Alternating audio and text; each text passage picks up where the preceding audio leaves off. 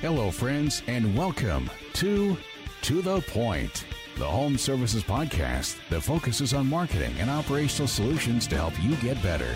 Because if you're not getting better, you're getting worse. Now, let's cut through the bullshit and get to the point.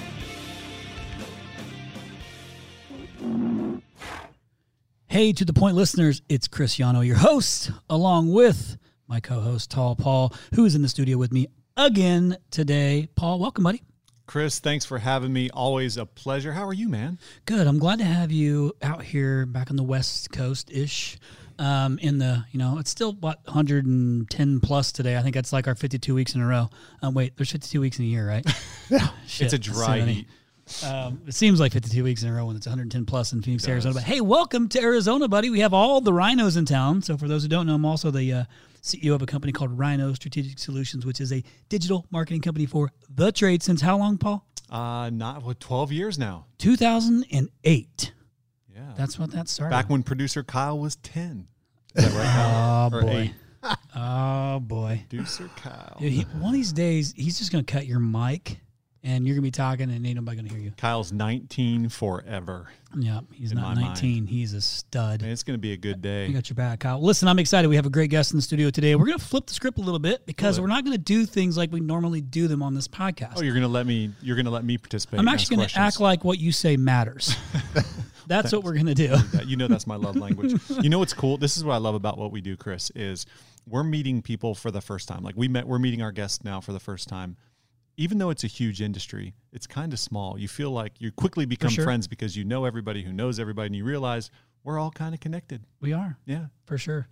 Um, so let's go ahead and get to the introduction of our guest, too, so we can go ahead and, and bring him into the banter, too. So, and it's great because he's in studio. Yep. Six feet away. Is always great.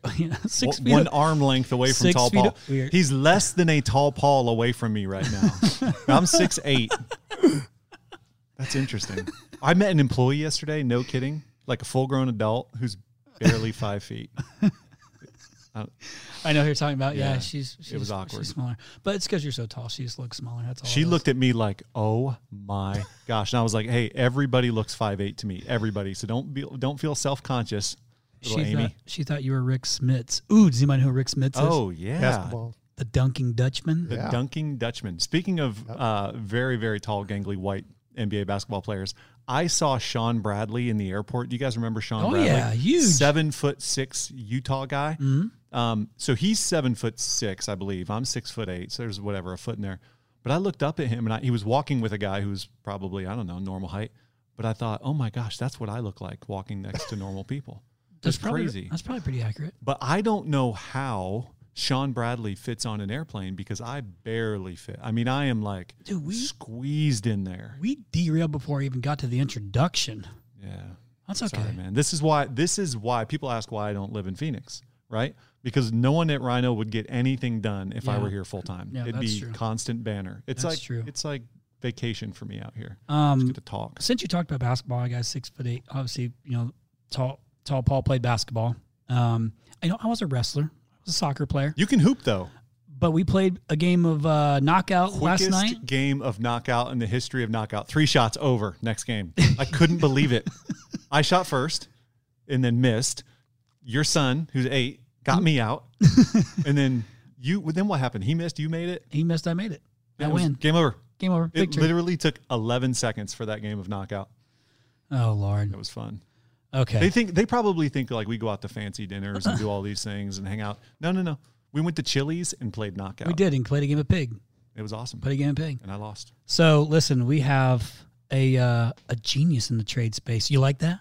I do like that. I also like that you let me talk finally because I'm a New Yorker and How was I, that? I've never been this silent for this long. Ladies and That was a gentlemen, welcome Mr. Al Levi in the studio today. Al, um, instead of me giving an introduction on all the things that you do, since I know you want to talk, why don't you share with all of our listeners what you do and how you got in the trades, like the whole deal? Because listen, we've already discovered in pre-podcast conversation that uh, we've known e- we've known each other without knowing each other for years. Right? Yeah, we run all, in the same all, circles. all roads keep winding around, and Chris's name keeps coming up on the radar for people that we know, including worse than that, we both realized we do business in Australia. I know, right? like- so cool. we're sitting here like going, what? Yeah. So it's really pretty cool. Hey, shout it's out to all our do it. Aussie listeners. Yes. It's actually our second largest uh, listeners, like as far as country goes. Yeah. It's our second, bigger than Canada. Yeah, I just got to say, I am a big man in Australia, six two, not Yeah, six eight, right. but you know, still a big man in That's- Australia. I, I mean, a lot of books of mine have been sold there, as well as Audible books. So yeah, um, you know, basically, I was born into the trade, and uh, my good friend Ellen Rohr, who you know, Yeah, she love said her. I she said I was born with a silver spoon in my mouth. I said, yeah, mine was co- covered with fuel oil and sewerage, though, so it's a little different. Wait, did you eh, say sewerage? Sewerage, did I say That's it how you- right? is that how you say it in the, in the Northeast? It's Yeah, we also say water. water. Yeah, that's when you know. Yeah. Mario's. I, I've been out here 18 years, and I've been told that my accent has really, you know, decreased. People rarely know that I'm from New York. No, that's fair. That's fair. I don't know about that. I Oh, live you in. think you think there's still a trace hanging on? I don't. yeah, know. for sure. yeah. Yeah. So anyway, yes, I, I was born into the business. I was third generation. Our family business started in 1936 in New York City. I was uh, part of a New York City Union shop, which hopefully everybody knows how wonderful that could The be. union. Uh, all I hear is Yeah. mafia. Yeah. Shh, we don't talk about that. But we did serve a lot of those fine, upstanding customers as well. and we always made sure they their heating, cooling problems were taken care of First. first. I bet. yeah, of course. Just because we care about them. we, we course. care, we care, we Customer service at care. its service. Absolutely. Absolutely right, yes. Makes so I grew up in the business. You know, by the time you're eight years old, you're out riding around as a helper and, you know, emptying baskets, doing all the stuff. If you want to see your dad, that was which we did, he would pile us up in the car at two o'clock in the morning and take us out for a call, you know, running a call. And we loved it. And we just didn't understand why he wasn't as thrilled about it. Because he had worked all day and then he was dragged out. But when we would get there, you know, we, we did residential, commercial, industrial. So we would go to a bagel baking place Oh, yeah. and they would feed us. And we thought, this is great. You know, we had bakeries and they would feed us. And wow, and we're out at like, you know, one, two o'clock in the morning. How much better can this be? Well, of course, life turns. And then I'm at the helm with my brothers, and, you know, sleeping with a phone next to your head is no fun. Because you even if you're sleeping, you're not sleeping because you're waiting for the phone to ring. Right. Yeah. So the great news is there's a reason my tagline has always been less stress, more success because I was lucky. I was making a ton of money. But I was pretty smart to realize that as a young man, I was going to end up pretty dead. and you can't spend Can't your run money that that way, way. Yeah, yeah. it's not really good. So I had to pull up. And uh, fortunately, like everything, people came into my life. So we, I was in the heating business, and um, my good friend Dan Holohan, who's an industry giant, said to me, "You got to get into a bigger pool. You got to swim with bigger people." And so I had to get out of my circle, and he said, "You know, you got to meet Ellen Rohr, my friend, who she's in C2000, which is the forerunner of Nexstar." And sure enough, I did, and we met up with Ellen, and I got exposed to all these different people, and that would cause me to go into the plumbing, gas heating, uh, you know, air conditioning, and then ultimately electrical, because I realized if we didn't own the basement, somebody else was going to come in. That's the first time I've heard somebody say own the basement. Yeah. Oh, yeah. basements. Yeah, because They don't have them here. Oh, I'm sorry. Yeah, there's no basements out here. Well, no, no, no, no, no, Arizona, makes- California, don't listen to this. we know what you're saying. Makes total Yeah. sense, but that's the first I heard it. Yeah. Yeah. Yep. Yeah, You're vulnerable. Yeah. So anyway, that began the journey, and um, I worked really, really turned the company around so good that I was able to replace myself. That's good. Yes, and so uh, good leadership. What was the thank name of your family company? uh, it was OSI as an Oil Services Inc., Uh-huh. and uh, the other part was Comfort Specialist, was the uh, plumbing, gas, heating, air conditioning, And it's still around, isn't it? Oh yeah. It's like a My middle brother, who's older than me, so people don't freak out, he's still there, and my uh, nephew uh, is fourth generation in the business Wow. now. Yep, super. pretty neat. But that's way back east, and you live in the Valley of the Sun. Is You that sure right? do. Yeah, that I do. called? I do. Well, once, once I realized that I gave three years notice, which is always what cracks people up, especially when I do it in seminars. Because any of you owners out there in the HVAC electrical or any other contracting business, what do you get? Two weeks, maybe? Yeah. Come on. One week. We used to find the keys on the dashboard and kind of wonder where where did they go? and so, you know, it was just like, yeah, crazy stuff. And anyway, so keep on spinning the story. And I realized I had to go out into the world and that's when I went into the consulting business, which is the seven power contractor. Yep. And because I believe these seven systems would really make a world of difference to other contractors, and that's pretty much what I what I did. And then uh, as roads got further, I got into uh, Zoom Drain, which is also the Zoom Drain and Sewer franchise, which is the living, breathing seven power contractor. And again, another road with Ellen, When did Yeah. that my good start? partner Jim Crenny. 2015. 2015 is when 15. the, the Drain franchise uh, took off. Nice. Yep. Zoom Drain franchise. Are you guys still listening? Because I've been talking a long No, time. no, No, no. keep going, man. I'm on the edge of my seat. Okay. I'm, Yeah. Although I'm kind of still in that New York City Yeah, bakery you've at done- one in the morning. So you've kind of done this same, I mean, probably longer than me. Is I mean, I've done so many. Actually, part of the process of starting this whole podcast for us was an extension of all the webinars and breakout sessions and keynotes and all that shit that we've done. I've done over the years, and even sitting in like war room conversations with like major players and things like that. Is this was kind of an extension of that because we as a company, Rhino, can't work with everybody. It's not. It's a model where it's built where we can only work with a specific amount of people. We still wanted to help everybody and serve everybody. So much like I've had to do a bunch of those things, you've done a ton of webinars. I've not written a book. um, I don't know that I even really have. Like, it's not on my agenda. There's not a book in you. I've if barely- there's a book in you, I, I can help you out. If there's a book in you, you know who tried to that'd get be a good book. You know who actually asked me to write a book with him? Who? No shit, true story. Uh, Michael E. Gerber. No kidding. wow, Chris, you Well, are listen. big. You Oh. are big time. I'm sorry, that's to- big he- time. hold on. So he sat here after he busted my balls for saying tips and tricks, Yep. which, Which nobody will ever say anymore. forget. So Yep. we say knowledge and wisdom now. Uh, after he busted my balls for saying tips and tricks, he then afterwards at, invited me to this uh, conference he was in Phoenix for. Um, it was like a restoration and roofing conference. Um, and so I went and, met with him and uh, Robert Kiyosaki. Was oh yeah, speaking, yeah, which yeah, was awesome. yeah. Poor, rich dad, poor dad. Rich Dad Poor Dad, which Yep. was amazing. Um, and I was with uh, him and, and Ken Goodrich or whatever. But while we're sitting at the table, like at this conference, he's like, "You should write a book on uh, trade digital marketing with me, Chris." and Michael. Gerber, if you're listening, I'm sure he's not. Um, that's how Well, I heard it. I, I think he just leaned in closer so he could hear. I better. recorded yeah. it. I recorded it. Okay. Um, but uh, I love hearing Tommy's story on how he he he made sure that he got him uh, hot water to drink with lemon. Oh, he- like yeah. he's like he's like this needs to be warmer, and then um. Oh, so and there's like there's like a green room list when you bring Michael Gerber. So it was like a writer or Oh. something. No, but anyhow, Oh. um, Oh. so I didn't have that because I did I did roadie work. You got a bottle at of water. school. Yeah, got a I got a bottle- bottle of water, and it's You got a bottle of water. Here's the thing: it's cold, which is really good. So thank you. Yeah, so it tightens up your vocal cords. You just want to make sure we sounded better than you. So Gerber, i- it's When interesting. I get when it gets squeaky, make sure you see if you can fix that. yeah, you're welcome. I made sure to put those in the freezer right before I gave them to you. Yeah, I don't know why it's frozen like a block of ice, but it's I can just keep sipping it long enough, Chris. It'll be fine. You're going to fit in just fine here. Gerber's name comes up a lot. And there was Yeah. a moment early in your, I guess, career where someone encouraged you to read his book, right? Yeah, it was actually Ellen Rohr and my friend Dan Holohan. I was talking about it, and they said uh, you got to pull up. and what they meant was, Yeah. is you know, I, they could see I was just a big stress ball, and I was trying to get it all, you know, covered. And, and it wasn't. By the way, I had great partners, my two older brothers and my dad, so it Yeah. wasn't like just me. But the reality is, it was you know difficult, and so I, they said you got to read this book, and I, I did. I read the book, and it was really a life changing book, as you've You probably heard a thousand. I read the the email, yeah, yeah. from Michael Gerber, and what basically it told me is, if you're always working in the business and never on it, which nothing's going to change, and I understood the definition of insanity by then. right. And the second thing it taught me is, you know, so it gave me the why I have to change, and it gave me what I had to change, but really nothing in the way of how. Sure. But the good news is I'm really good at how. and so I realized what I had to do and you know get these manuals was really the big thing, the operating manuals and getting systematic in the business so that it could run without me.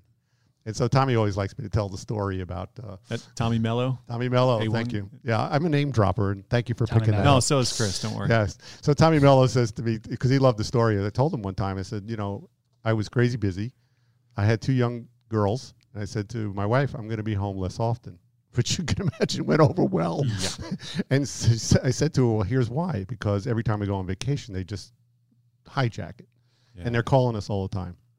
So I said to her, I said, I'm going to, you know, write these manuals, build a training curriculum, build a training center, get good, young, willing people to do our services instead of trying to constantly hire lightning in a bottle, is what I call it. Yeah. Where you steal a tech and you hope that they're going to be good and you hope that they stay and you hope they won't jump. Yes, Chris has his fingers crossed.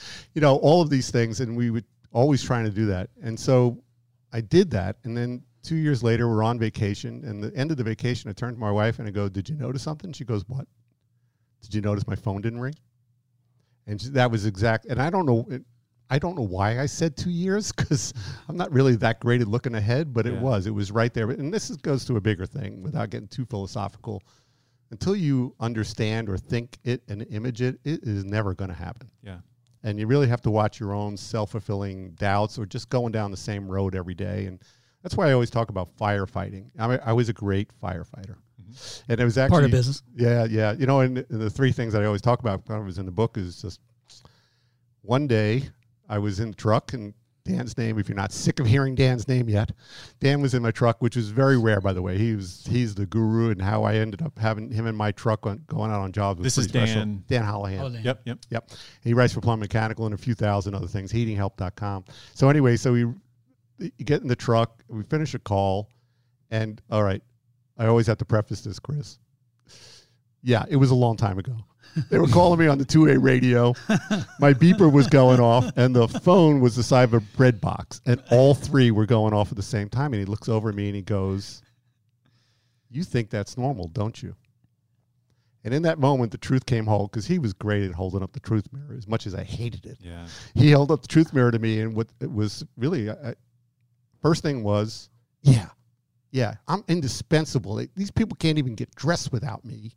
And the next thing I said was, hey, that's pretty good, you know, because I like being the rescuer, I like being the guru, I like being the fireman. And as long as you, I'm talking to you out there now who are listening, as long as you are attached to those three identities, you are never going to give up what you need to give up to help other people. You wish that people could come and help you, but they can't. They can't. They couldn't help me until I changed that identity. And you I- couldn't really scale being Oh attached. yeah. we would. Well, we had already kind of scaled. You know, you can hire enough people, but it's always chaos. I mean, there's only two companies that have ever hired me. But you can't be the man. Oh, you can't be the man. And, and if you are the man, like you know, I, I would say if you are the man, make sure you check both ways when you cross the street because when that bus hits you, it's all over. The man you or- and everybody else. The man or the man. the woman. or the woman. Yes, either one. And I've worked with some great women in this business. I uh, mean, better Eleanor. than better than a lot of those great men out there. Same. They're really great. Yeah. They're great builders of community and do a great job. Shout out to Kathy Betlam in Rochester. Yeah. Yeah. so was there a big element of ego that you had to set to the side to go ahead and make that transition? You know, it was really more the point of exhaustion, Paul, which I just Yeah. said, you know, enough's enough. And um, I'm ready to make a change. And I had to make a change. And now that I knew what I need to do between Gerber and Dan, you know, being the writer to help me come in finally, because we had tried forever, I spent a year putting the outline together Yeah. um, while I was working. Sure. A year. Yeah. Just sitting at every box in the org chart. And that was another thing. Well, we didn't have an org chart. And I, I don't know how many companies I visit, they don't have an org chart. Now, they may have an org chart that they grabbed off the internet or they're consulting, ga- which doesn't really fit the boxes it takes to run their company. So in our particular case, the story I always like to tell about this is, you know, my brother Marty was the financial guy, and he shows up at the office, you know, it's 6 a.m., and he gets the calls from the customers who had, you know, problems and issues, and he starts screaming at the service manager because there's a repeat call. So by the time I show up at 6:30, my first job of the day is to walk my service manager off the roof before he jumps. and so, you know, that was one. And then it really in short order, I get a phone call. I'm at the dispatch desk. It's the um, supplier. And he goes, you know, Al, I know you always take care of paying your bills. And, you know, that just seems like there's something has been missed. Would you take a look at it? Well, you guys need to know. My dad raised his boys that you don't get paid until the supplier gets paid. Yep. So we used to race to get them their money. and now I am livid.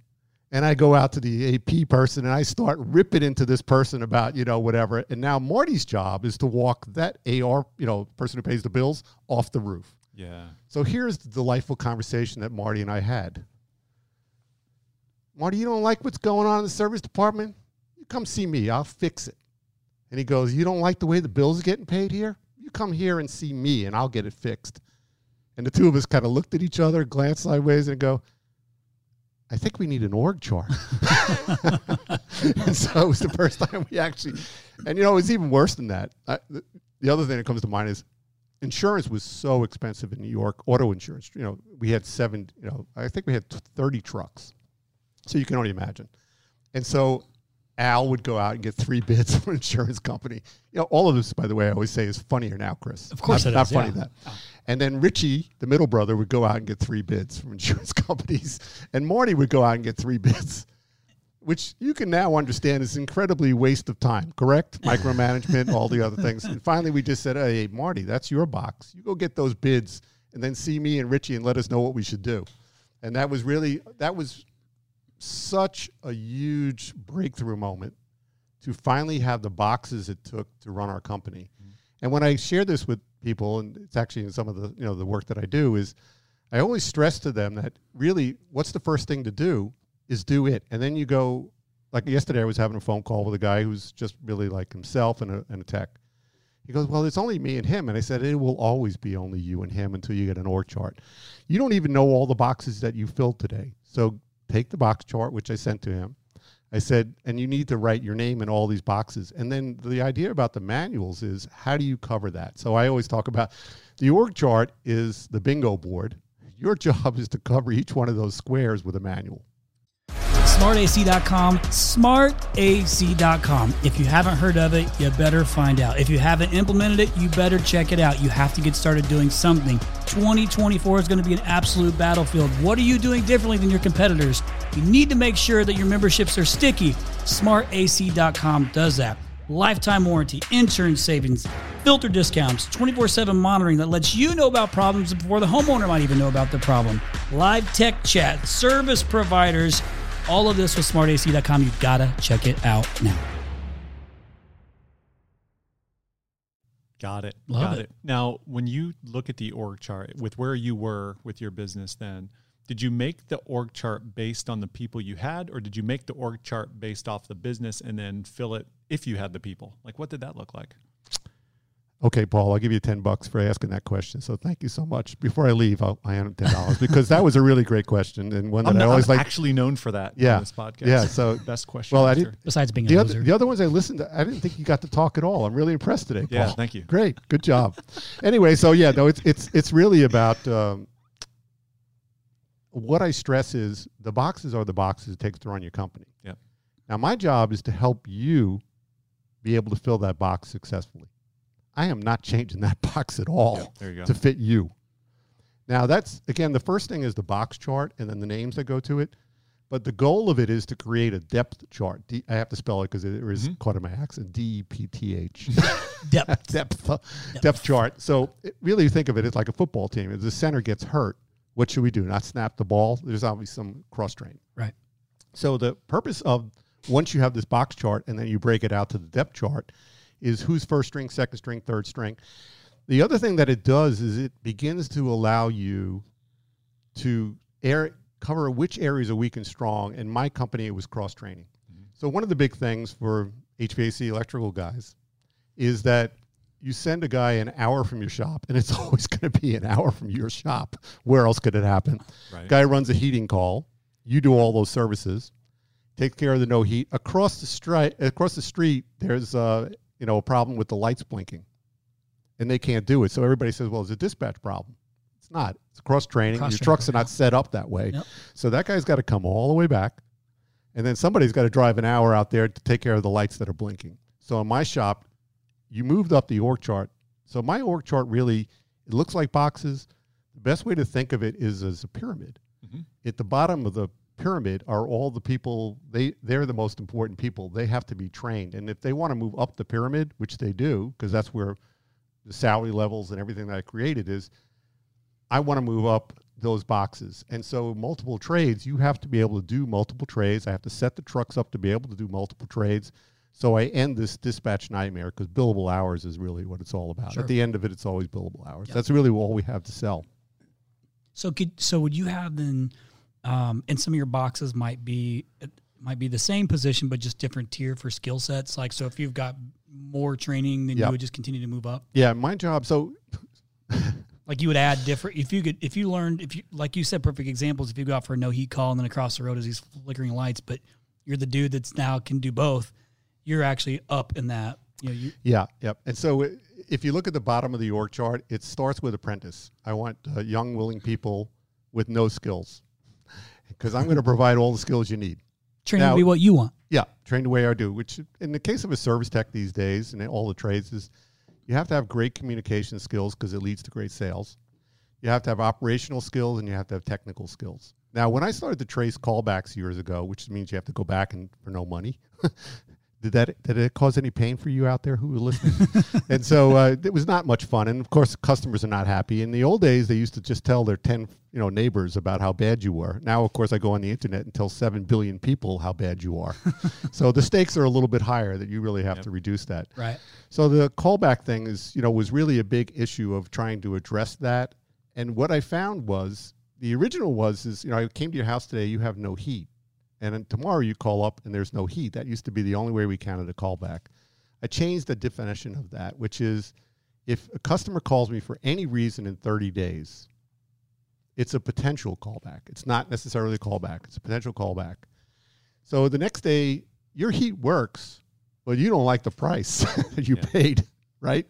Buyer's remorse. Right. Well, I shortcutted the sales system, what I call sales power. I, didn't build the value. I didn't give you the tools you need for when your spouse or significant other gets home, and then you have to defend why you spent eight hundred dollars with me today. right. Got it. So that's a sales callback. And then the operational one is I'm not complaining about the price. And thank you for my heat works. But by the way, when you went out, you broke my screen door with your toolbox. that's an operational issue.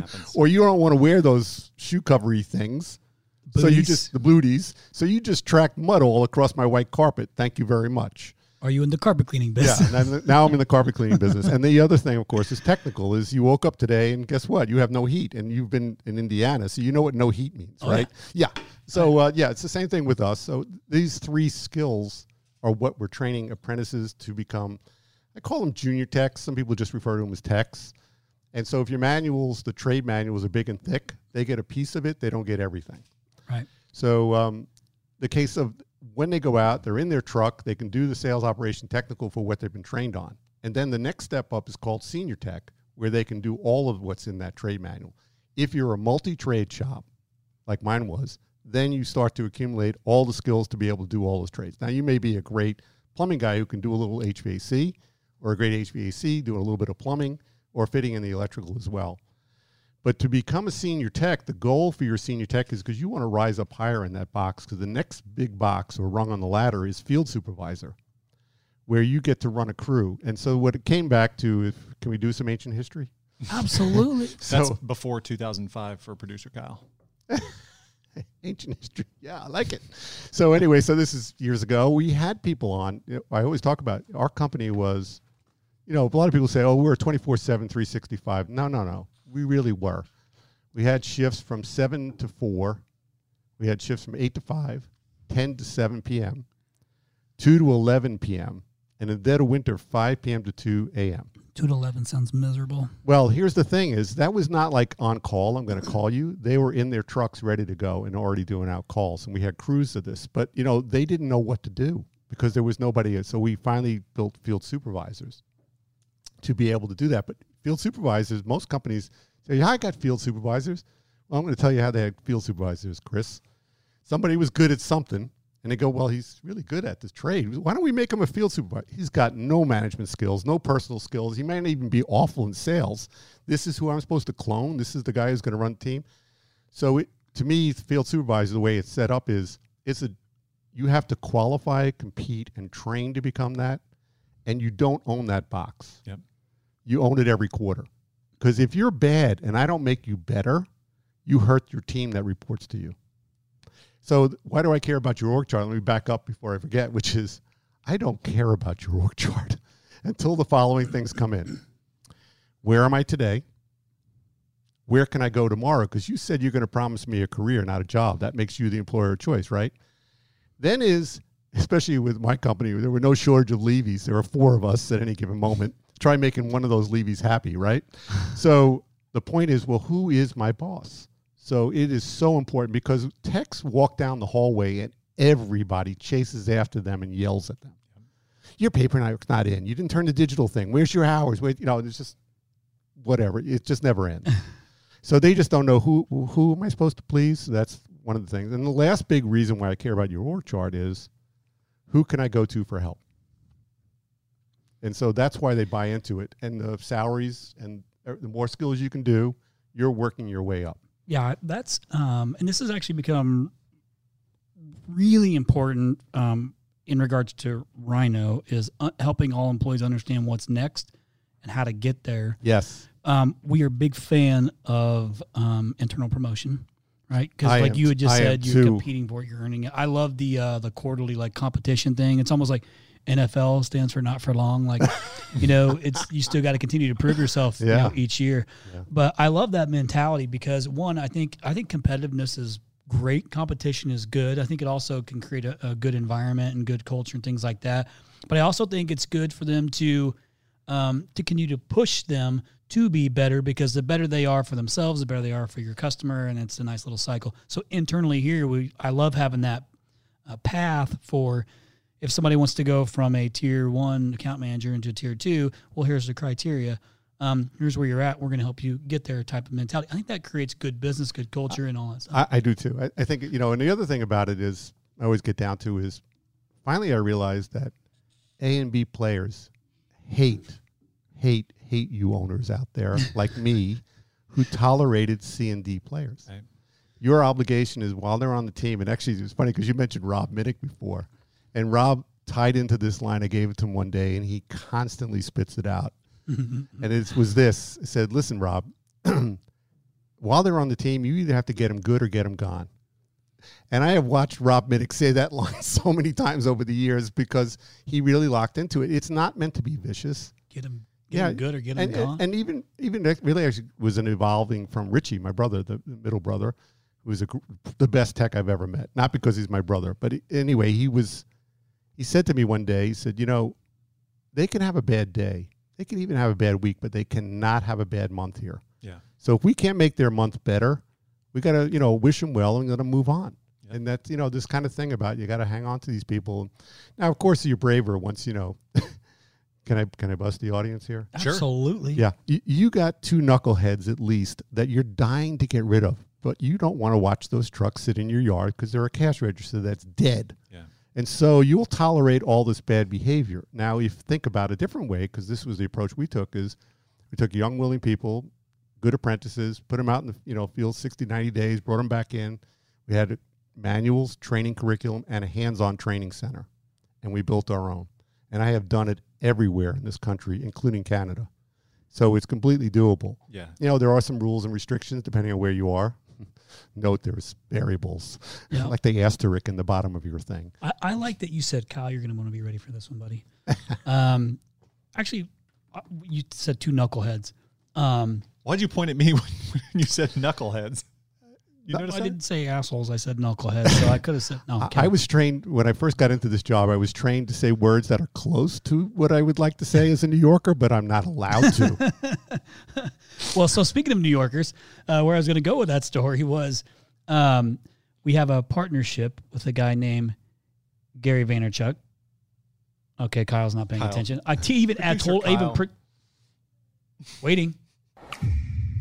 Jeez, that was an absolute fail. Do you have to if you, if you have Absolute to, fail. if you have to ask for it, does it count? Absolute fail. That's was part of the fun of it, but he missed it. You missed it. Anyhow, um, he actually did this. Um, if, if you guys don't know who Gary Vaynerchuk is, check him out. He's got like a gazillion podcasts and stuff, things like that. But he did this really great. Um, and I actually mentioned this at a Lennox LIVE keynote or a presentation I did last year. Is that sometimes you have to fire your best employee. Oh, I have such a great story. I, I got to watch the time. Sorry, go- So No, my fine. point about that is, um, you might have a, a really great sales guy, you might have a really great ops guy, finance, whatever it is, but if they uh, are a cancer, you know, or they're you know they're a problem in the company, then you got to get good or get gone, right? Like Yeah. you got to get rid of them because that cancer is actually a, a, a bigger problem than as the value that they bring to them as a, a you know as that employee or whatever role it is. I'm a big believer in that, by the way, and so that's what made me think of when you mentioned the two knuckleheads type of approach. is that sometimes you got to get rid of those guys, right? Like Yeah. it may be great, and you might th- you might really need the, that truck on the road, but at what cost? At what cost is great. Yep. You know, one of the first, of course, some of these lessons I said came early. One of my first consults was with a great company, a Nexstar shop, and you know, sales were big. You you had to sell, and you had to you know sell the right things. But one guy had off the charts sales, and when there's one guy that's off the charts, my radar goes up. Oh, yeah. Sure. And so I just told them, I said, now he may be everything, but you don't know until you get in his truck and go see these jobs. You got to go find out what really is and isn't happening. Because otherwise, the rest of them would all be pretty, they were all pretty good. So anyway, they go out and they find out, yeah, he's shortcutting stuff and doing things that shouldn't be done. And finally, I said, you know, you have to let him go. He goes, well, all the sales. And I said, I don't care. Are we building this company around a person or are we systematic? Because I, I can make as many new techs as you want. Integrity's a, Oh, a thing. Yeah. It's a Had to make, statement. well, so anyway, to their credit, they pulled the p- trigger and get rid of the guy. Here's the story that I love the best. The next three months, they set sales records Yeah. Afterward. after they canned this guy. And here's why. That's a good one. Yeah, the reason why is because everybody else knew that this guy, like what you referred to, was a cancer and he was doing wrong and you were tolerating it. And once they saw that you would stick up and do the right thing, they stepped up. Yeah. Yep. Really was a cool thing. Yeah, it's it's good uh, leadership one, but it also shows that uh, you do what you say you're going to do. You practice what you preach. That whole approach, Yeah. You and know, there's and there's respect in that, and people want to follow respectful leadership and integrity and things like that. Yeah. What is it? Uh, doing the right thing when nobody's looking. Yeah, Now you've mentioned manuals several times, so I want to talk about you know you've you finally get manuals, you've got it on paper, but that doesn't in and of itself right change any behavior. So that's the first part of the question, and then I want you to talk about the seven power contractor. You've talked about one of the powers so far. Okay. So go into manuals, and then let's talk to us about seven power. Yeah. So the manuals, what I always say about it is, I love to think that it's words on a page or, of course, today a digital device. And the answer is partly. Well, what you need to know about the manuals, and that's why the program's designed where I'm your virtual tour guide and taking you through video lessons, because everybody's anxious, you know, to get the manuals in. You got one chance to do it right. Yeah. And so the problem here is you don't know how to edit it right. You try to write it to the 100%, not the 80%. And so it never really ever gets done. or you the- don't have time to even do it. If you're like, Oh, yeah, yeah, yeah. that's like probably the most common early. Yeah, on. you know, you- you're going to get around to it like I was going to get around to it. Right. And, and I'm a pretty determined person. I think you guys, two of these guys in the studio know that by now. And so, you know, th- that was really part of the issue. The other thing is they know when you are screaming at them. They've seen what capital letters are and putting it in red and underlining it. Well, they're not dumb. They know what it is. And so the tonality is really important. The way that it was, uh, we had to learn this, which was, this was after we had the manual. We didn't know when we were done it should sound like my big brother, big sister coaching me. Like they have their arm around me, you know, doing this kind of stuff. And it's there's no long procedures more than a page, even for the tasks themselves that are in there. People also think, well, the most important manuals must be the trade manuals that I work in. And the answer is not really, because companies are broken most in what I always talk about this triangle of communication, which is the ability of the CSR to act like a happy hostess in a restaurant and make me feel good for the call, Yep. but also get all the information then get it off to the dispatcher. And even if it's them, when they hang up the phone, magically they turn into a dispatcher. They are two s- totally separate skill For sure. sets. Yep. Totally different set. So as soon as you get to the point where you can break them up, do so. Sales always go up. Quality is better. Customers are happier. But the dispatcher has to work with the service manager all day to maximize billable hours and make the right. It was great because one of the great guys that I work with, Lowry, the son was in, in the office and he said to me, Al, do you know the awful truth? And I go, no. What's the awful truth? He goes, it comes home every day at two o'clock. At two o'clock, you look at the dispatch board and you go, who has to love me? Who has to like me? Not so much. And what am I going to do about it? yeah. So that's, you know, these, these skill sets were really pretty important. So what you put in the manuals, what you leave out, there's things that you can't even put in there. So that's reason why there's 23 video lessons to walk you through. How do you roll it out? And more importantly is how do you get the buy-in, which is on the front end. And here's the last piece to this. And uh, you're keeping time, right? Lowry's in PA, right? Did you say Lowry? Kyle's Yeah, do you know- you know They're- Lowry? Yeah. They're a client, right? We have a Lowry client. Lowry Lowry. Services in PA. They used to, I think they're in Harley something now. Yeah, because when I first went there, it was Hatfield. Anyway, they're great. They are phenomenal. really great people. So you know, we the thing about the manuals. Um, a really quick story was in a company in Vale. We were doing great. It did great stuff. And anyway, he calls me up. You know, during the call, he always used to call me up, tell me how things are going great. And then one day he calls me up and goes, "I don't know what happened, Things but all of a sudden, great." yeah, all of a sudden things are going out. You know, us versus them again, which is what I originally wrote that. And I said, Well, what's changed? He goes, Well, you know, COVID came along and we had to stop our meetings. I go, Stop. I already know where the problem is. I got it. It's stopping the meetings. Stopping the meetings. If you have a manual, every week you have to be in a meeting. Every week. And all we read is one to two pages to keep it in the culture.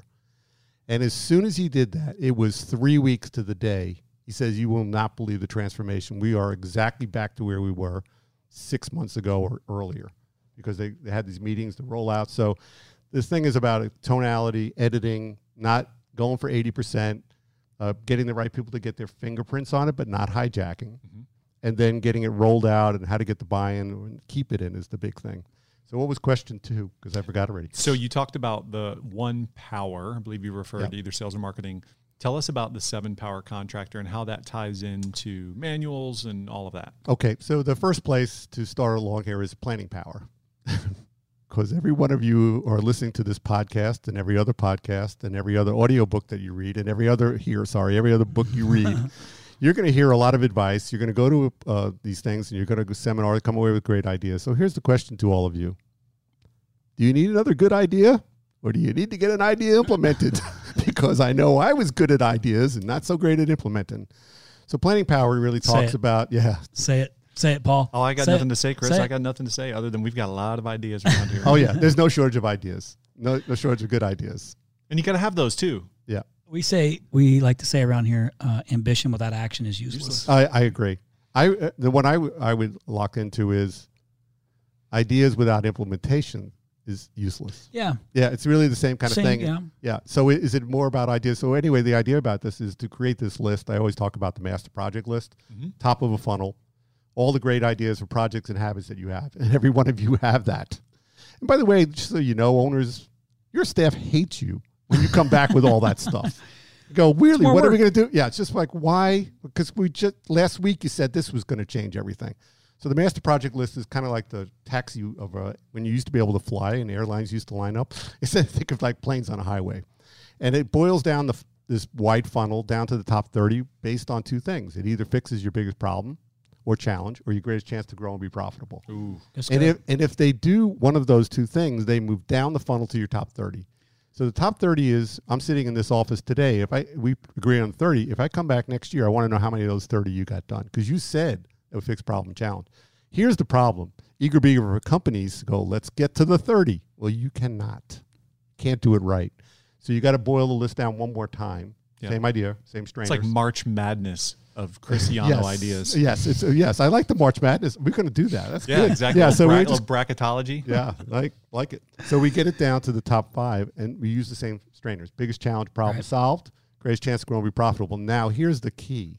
By the way, that's what I was talking about at our executive retreat. Was that exact same thing? Because Ellen brought it up in episode I remember. 32. Did Ellen give me any credit for that? She sure always- did. Oh, she did. Absolutely. El- Ellen, I love you. Thank you for doing that.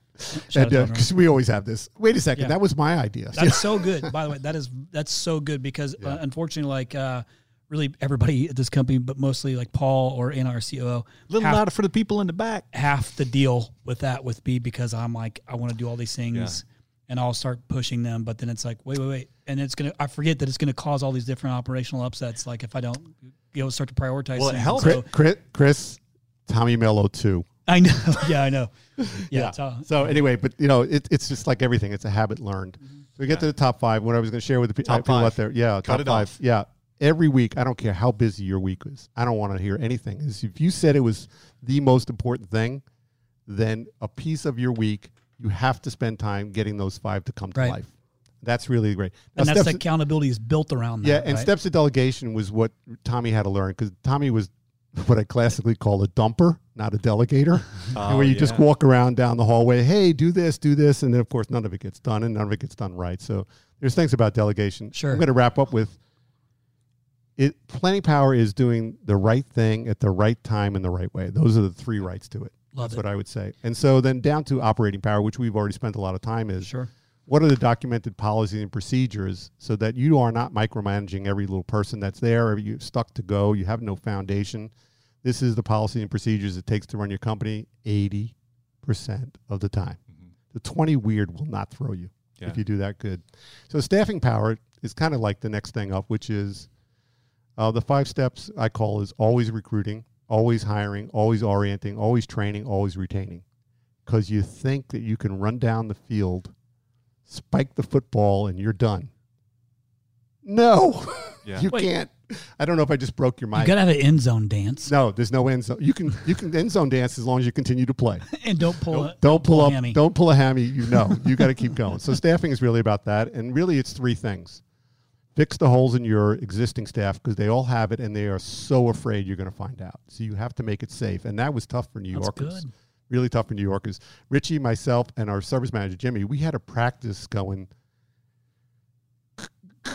Good job, because it was like really difficult. But you know, finding them really doing something good and making it, the other big breakthrough for us is whatever you don't know is now my problem. I will show you. I will teach you. You will show me that you know it. Now, if you go out in the field or sit at your desk and you don't do it, that's a different story. Which is where people get confused. It's is it a training issue or a willingness issue? Now, if I have trained you and I know you can do it and you don't do it, that's no longer a training issue. That's a willing issue. And that's something different. That's where you get written up with the steps of uh, corrective action. So, on to um, really fixing the holes in existing people. Also, getting better, which we were awful because we were so desperate. Marty, my brother, nicknamed our hiring practice, we used to call it the mirror test M I R R O R, which just meant we were desperate because we never were proactive. And if you could fog the mirror, congratulations, you're hired. and so, you know, again, we did everything wrong. We weren't born enlightened. And so what we learned is, you know, this is what you have to do. And so we did that and really made it safe. We did the testing, hands-on and written testing, because uh, before that was like we were so much in the sales mode Yeah. because we were never doing recruiting, hiring, and then orienting. So we finally show up. We're desperate. Here's the keys. Go get them. you know, we never spent. And it was actually Joe Haney at Lowry who said to me, Al, you know, the way I orient people their first two weeks determines their success the rest of the time they're in the company. And I go, whoa, Joe, that's like really big. Come on. He goes, Al, did, when you left junior high school and went to high school, what'd you feel like? I said, a fish out of water. He goes, would it have been nice to have a big brother, big sister coach you along? Wouldn't your success be better? I said, yep, thanks. I'm going to shut up now. And then it went on to training and retaining. So those are the things in staffing power. That's really kind of it. Sales is really what I like to talk about. I only speak about ethical sales. I have never sold, and I can feel good about this. I have never sold anything that's in my best interest. I ask good questions. I shut up. I write down what their answers are. I am here to be a servant. Wait, so you listen? I, well, I Oh my gosh! how much time we running out because because I, I I I was shy at one time. Everybody kind of like you guys get laughing like what? Who's this guy? An like, introvert. yeah, no, I was really an introvert. And when I, my father pushed me to sell, because I used to go door to door, was how my career was. And you know, it's amazing how fast you get to the topic, right? But I, I was looking at my shoes. I did everything you could do badly as sales, and finally I got good at it. But what I came to understand is I had to shut up, and so I bit my tongue long enough that I could actually let them talk. Yeah. I was I was still pretty bad. I'll tell you where I was bad. I got to the point where I'm making a sales presentation. The customer says, "Great, how soon can we get started?" I go, "Hey, hang on, I'll get to that." Did you hear what I just Uh, said? hang on, I'll get to that. yeah, because I had a spiel and I wasn't done. We're only on page three of page seven yeah, you in had the way to of get through presentation. it. You had to get Yeah, through it. so That's sale- actually a common thing that happened. By the way. Oh yeah, it is. So you have sales power is really kind of, and I love teaching sales only because I do this thing, and you do uh, workshops. You know what I'm talking about. I do like this. I said, everybody, close your eyes. I'm going to say something. Salesman, open your eyes. What'd you think of? And they all say, a guy in a plaid suit, plaid suit, trying to sell me a used car. Yeah. Because that is unfortunately the Perception. miserable perception Yeah. of good salespeople. My dad was quiet, soft. He never sold anything to anybody that wasn't in their best interest, but he recommended everything. Do you want? Can I tell you something real quick about that? Um, I hundred percent believe in that perception. So because I come from the sales world, like this is my life. Um, but our best sales guy here at Rhino wasn't the sales guy. You want to know why I hired him? Because he genuinely cared. Oh, I agree. He genuinely cares about human beings, people, and he could talk to anybody. He's here. and He's here today. Like he lives in Santa Monica. He's our best sales guy. He crushes it because he genuinely gives a shit about the person he's talking to and their best interest. That's the kind of, cre- you know, that's the kind of culture we've created here. Is That's great. It's one of our core values on the wall. Genuinely care. It's not some bullshit like Yeah. cliche statement. Yeah. But what you're saying is you you genuinely care, but because you're learning the sales process, you're trying to go through this like deck, if you will, or your papers, trying to Yeah. just.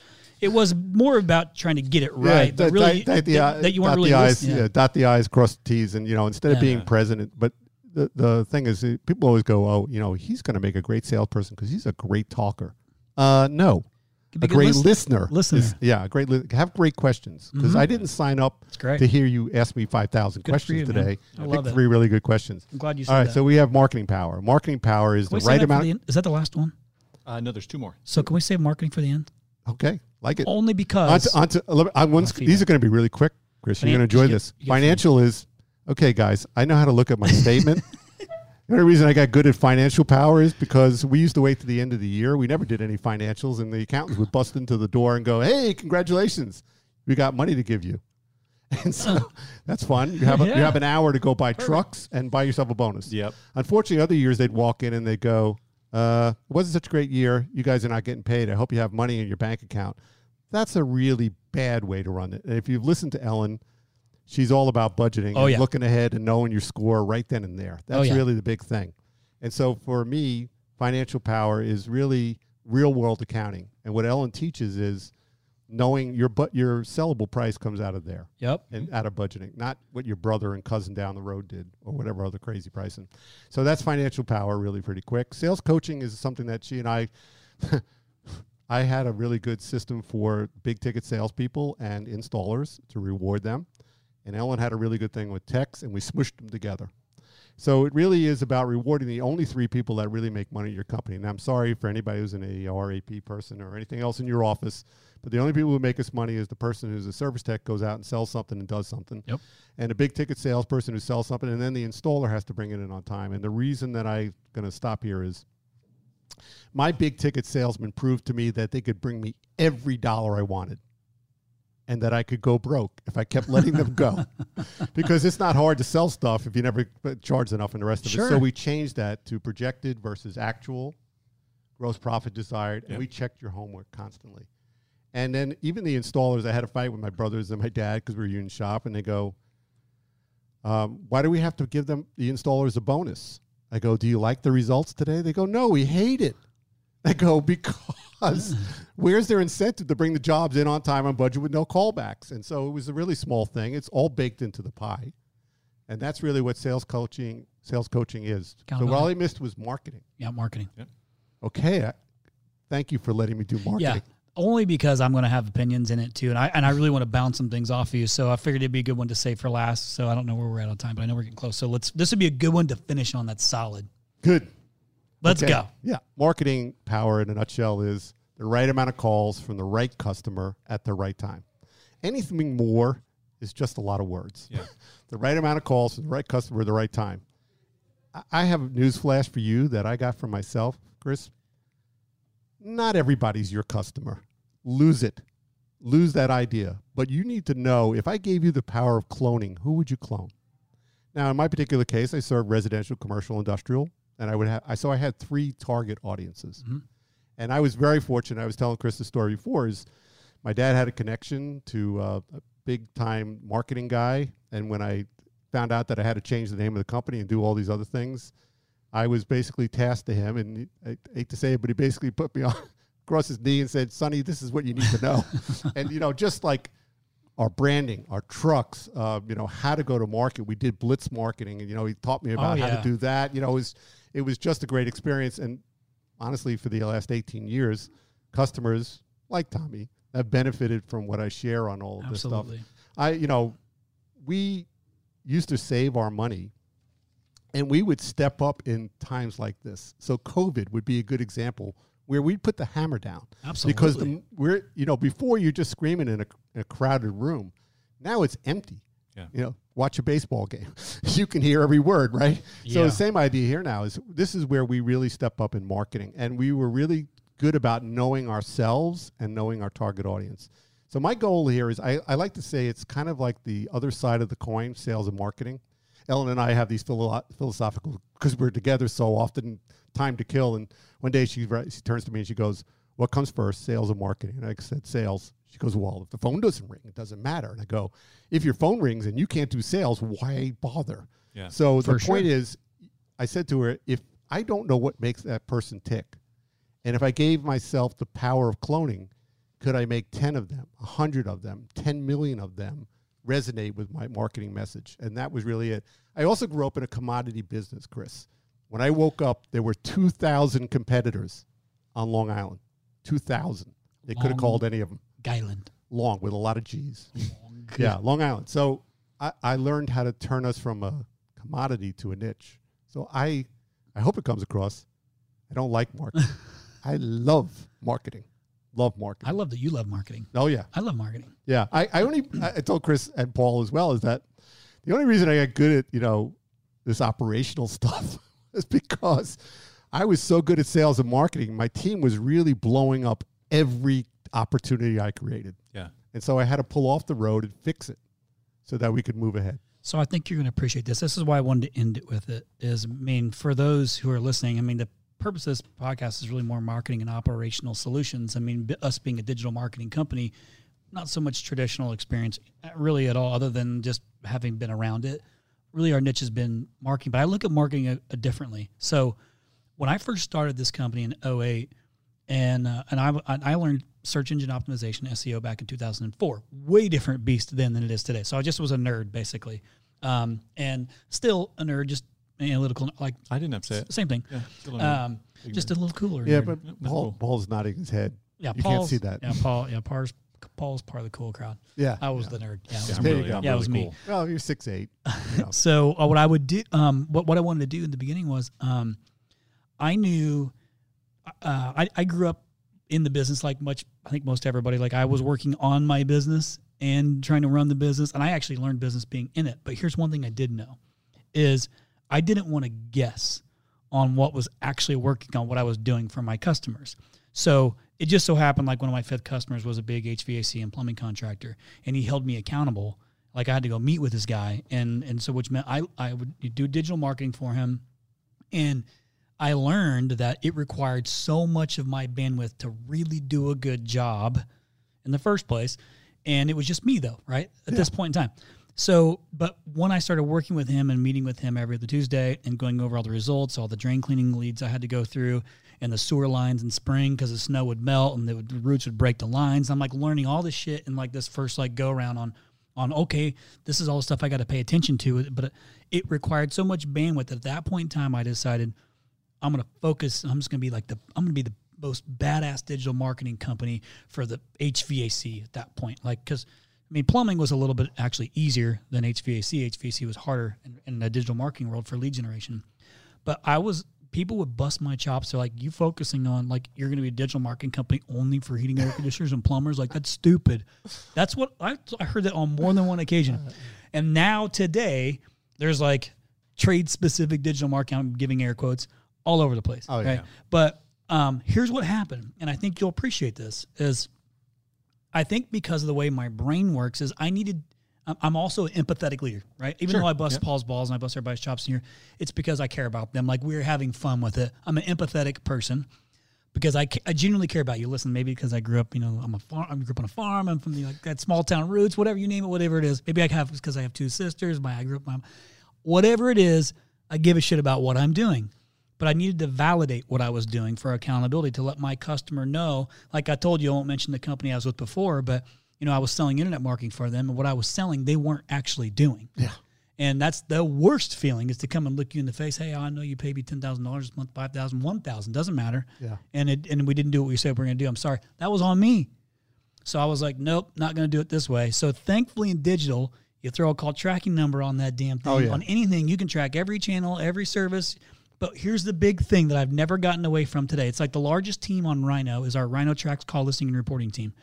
It's human beings, not like I'm talking human beings that are rhinos listening to every single call that comes through so we can hear the tone of the call, the CSR, which channel Oh, it came in through, Yeah. and they can listen for, okay, here's a coaching opportunity.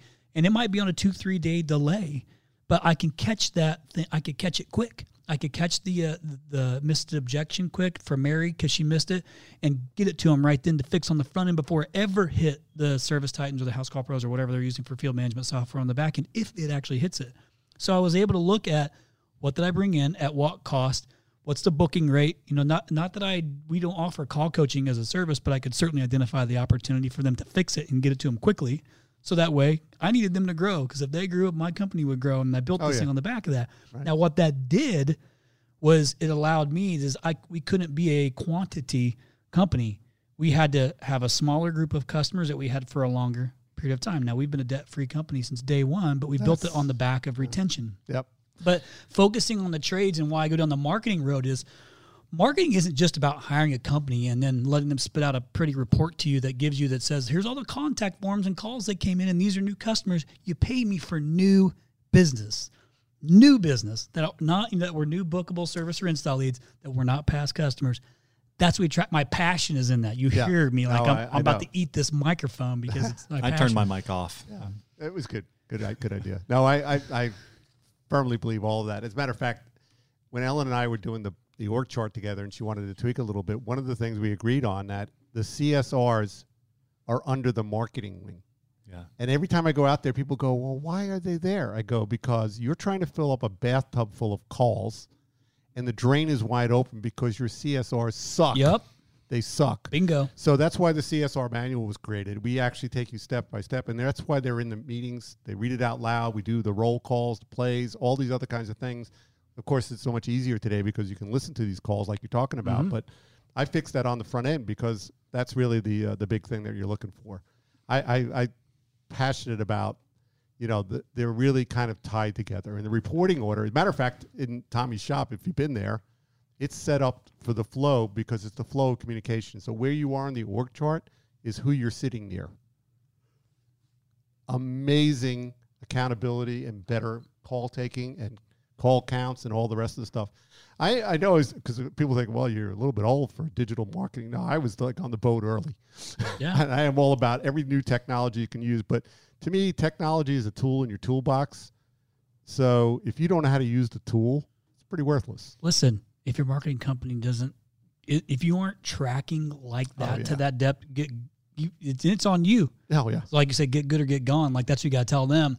Same thing. that's why they're the marketing manager. I always there's two boxes you cannot leave as an owner: marketing manager and financial manager. And financial is your money. You know, you don't have to create the numbers, but you need to know whether it's right and 100%. it's on time. Yeah. The second thing is marketing manager. Well, I'm not good at marketing, is what I always get. I go, I don't want you to do any marketing.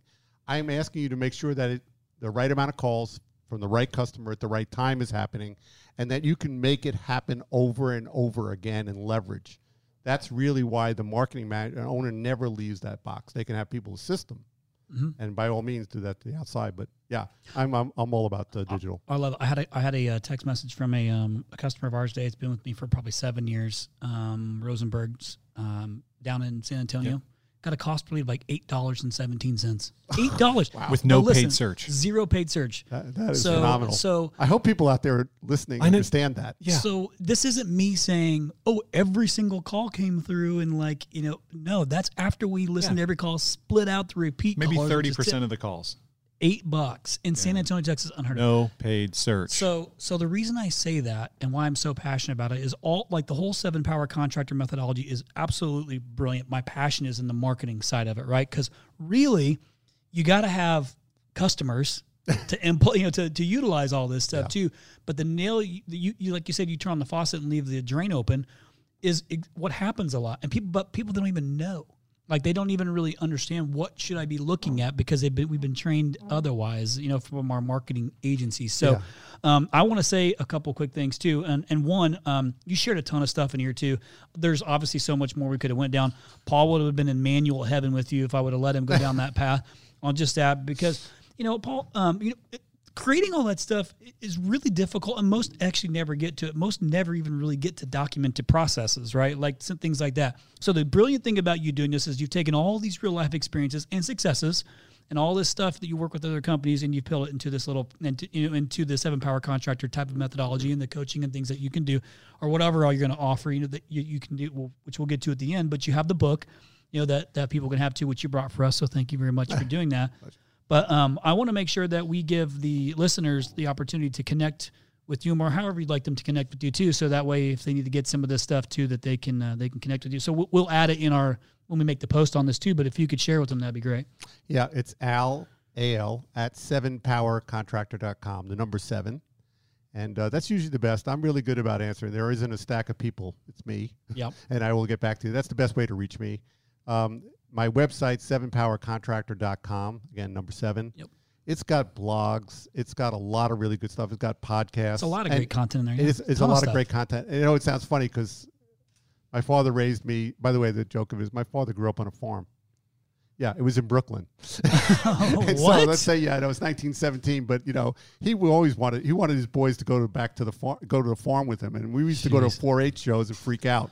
So because we were city boys, Do you know what 4-H is, Paul? I do. Oh, that's right. Yeah. From You know, Ohio. Yeah, I yeah, did. yeah. Um, My wife, I dated. Um, my wife's a 4-H graduate. whatever there you is. go. Yeah, yeah. So uh, you know, I, I worked in Iowa, which I always thought would make him smile.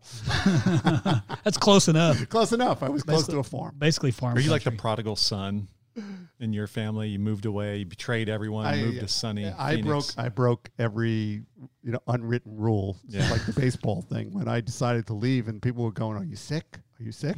No, Like, no, people leave New York. no, believe it or it- not. Three years three years notice, folks. You know, really, this is not a surprise. I've never heard of that long of a notice. By the yeah, way, no, That- I was uh, the reason why is I was not going to leave my brothers in a lurch. Uh, I mean, I was going to make sure, and I, Yeah. I spent that whole time driving these systems. That's what accelerated and then hiring and hiring people. I was already in place. Yeah. But I knew was I was leaving, I was not coming back, and if I didn't do it right for a selfish point of view, that would be it. And the great story is it's 18 years later, and they're still killing it. Yeah. but that's what motivated you to do it right and make Oh, it yeah. stick because you when you were leaving for Phoenix, you didn't want one phone call. Oh no, no, I was out the door. And what's awesome about all this is I love like, you know, the Missouri, the Show Me State. Isn't that where Ellen lives? That's where Ellen lives. Yeah, Yeah, right. So um, you put all this into play with the Zoom Drain franchise, and how many franchises are there now? They're 18. We're coast to coast, and we're really selective. I was telling Paul is you know just because you have some money and a thing, we're, we're not going to take you on as we you have. Yeah. We don't I want that. We don't we don't want the model of what we always talk about is an owner operator, which means you run the calls, you answer the phone calls, you get home at night, whatever million time late at night it is, and now you're trying to do your bookkeeping. It's a life of misery. So you start out with two trucks, or you don't start with us. And we have every system, all of the seven powers I was ready. Yep. We have a system for every one of them. And my partner Jim Criniti, I mean, he's just blowing it away. It's Yeah. a it's a cash machine. It's been great. I I, I want to commend you on um on all the success you've had, and even like I said, the success with Zoom Drain has been really cool, and and I really got to learn more about it. And uh, we're gonna give, give a shout out to uh, my friend Danny Antonelli for creating the kick ass brand around that. kick, Kick ass friend, yeah. Kick yeah. Charge He- Creative, Leo. Leo, Leo Barron, who is my marketing guru, would be very, very happy. I wish Dan could have been in here when I said, "Hey, is there anybody better than Dan?" And you said, "And New Yorkers don't lie." He said, "No, New York was There's a- no one better than There's, Dan. there's nobody. There's nobody better than Dan. He's the Well, goat." I appreciate you so much. You know what? We gotta we gotta do this again. I mean, you're since you're especially since you're local. Yeah, I'm So- 30 minutes away. You know, I'll be like, you know, uh, hey, we had a cancellation today. Are you still around? Chris, can you feel again? Yeah, we'd love to do that. Uh, we'll do it do it again with you too. There's a lot we can. We could probably drill into one of these topics. oh and, yeah, and I- keep crushing up. Yeah, I love, I love marketing. Love everything So, about marketing. um, thank you for taking the time and coming up here. I appreciate it so much. Thanks for sharing all the information. And again, listeners, I encourage you to uh, you know to reach out as always. And like I always do the same thing towards the end of this, but it's just the, it's the truth is don't listen to this whole thing, get some good ideas, and then don't do anything with it. Like if nothing else, like you know, Al gave you his email address. Go to the website. There is a shitload of content in this thing. Oh, Like. I was saying, like a bunch of stuff. Um, you know, but ask for help. You know, and and listen, he's eager to help. Like that's why he's in here. Is like he's trying to share the things that he's done, that the lessons he's learned to I left, help. I you. left my first job, Chris. I didn't need to work again. There you go. Yeah, yeah. That's so cool. Now I will take your money because it's good for you. Not really, because what my dad had a kind of farm logic. You'll appreciate this. Yeah. He said, "Al, what you get for nothing, sometimes that's how you value it." he says you got to pay for it. Doing good is good business. There you Who- go. who- Love it. You remember who taught us that? Or who said that to us? Bobby Uh, Jenkins. Oh gosh, Bobby Jenkins. Bobby Jenkins. We, I Bobby could talk about him on every I show. know you could. Hey, listen, I appreciate you so much, Al. Appreciate you coming in here and crushing it and uh, talking directly into the microphone like Kyle asked you to.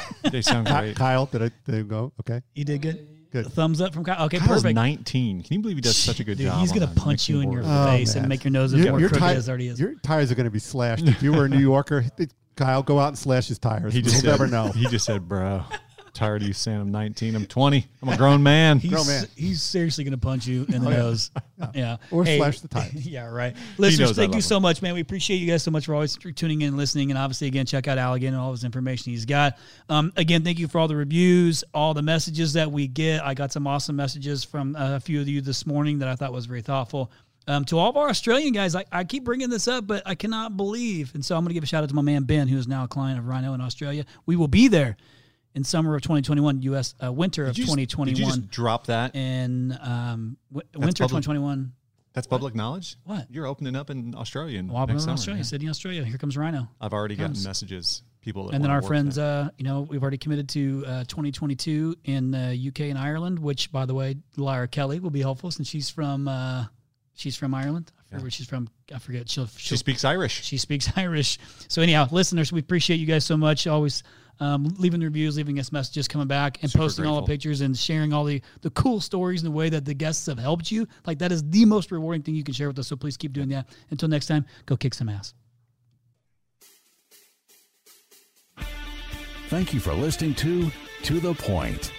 We hope you enjoyed this episode. Please consider leaving us a review in the App Store. And don't forget to share with your friends. Till next time, kick some ass.